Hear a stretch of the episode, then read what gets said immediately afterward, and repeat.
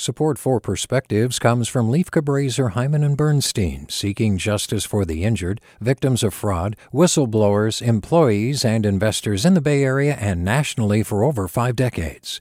Online at lchb.com. Hey, it's Glynn Washington from Snap Judgment. And if you love what you're hearing, and I know you love what you're hearing, please consider becoming a KQED member get special access to cool events, behind the scenes footage, and so much more. Plus, you'll sleep better at night knowing you did your part for the community you depend upon. It's in you. Please be in it. Visit donate.kqed.org slash podcasts to sign up now. That's podcast with an S. Thanks. From KQED. The Bill of Rights guarantees our personal freedoms, and we're fortunate to have it, because contrary to some philosophers, human rights do not exist in a state of nature, where all animals are equally unprotected. The bill came into being after the founders had approved of the Constitution, which defined and limited the rights of government. It occurred to them that a government strong enough to guarantee individual rights might also be capable of taking them away. But the freedoms enshrined in the Bill of Rights are not absolute. They do not exist in a vacuum. They exist under the assumption that those enjoying them will respect the government on which those freedoms depend. But you know what they say about assumptions. Now it may be our government that needs our protection. This may sound ridiculous, but it's not. It's merely ironic. The founders were careful to ensure that the sacred document would not be confused with tablets made of immovable stone. It's an ideal, a bold project for those who came after to carefully amend when necessary.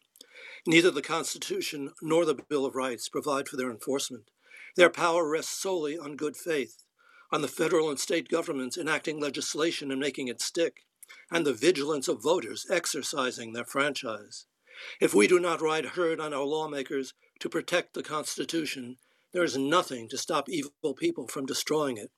Bad faith killed Reconstruction. When our system of government is working as intended, it relies on a collective conscience to remedy wrongs. Without it, all our boasted freedoms are as nothing. This pandemic is proving that unless every single one of us takes responsibility seriously, our individual and collective lives are in danger. Like mob violence, it's a threat to our national existence. Perhaps what we need is a Bill of Responsibilities to balance the Bill of Rights, one that establishes not what is owed us, but the duties we owe others. With a perspective, I'm Richard Friedlander. Support for Perspectives comes from Lieff Cabraser, Heimann and Bernstein, seeking justice for the injured, victims of fraud, whistleblowers, employees, and investors in the Bay Area and nationally for over five decades. Online at lchb.com. Hey there, this is Brittany Luse from NPR's It's Been a Minute. KQED's podcasts like The Bay, Bay Curious, Mindshift, Right Nowish, and more all tell the stories of the Bay and beyond with reliable, human centered journalism. They aim to inspire, make you think, entertain, and expand your understanding of the place you call home. Here's how you can support podcasting at KQED. Showing your support is easy, and you can join Brittany in supporting KQED Podcast too at donate.kqed.org slash podcast. That's donate.kqed.org slash podcast.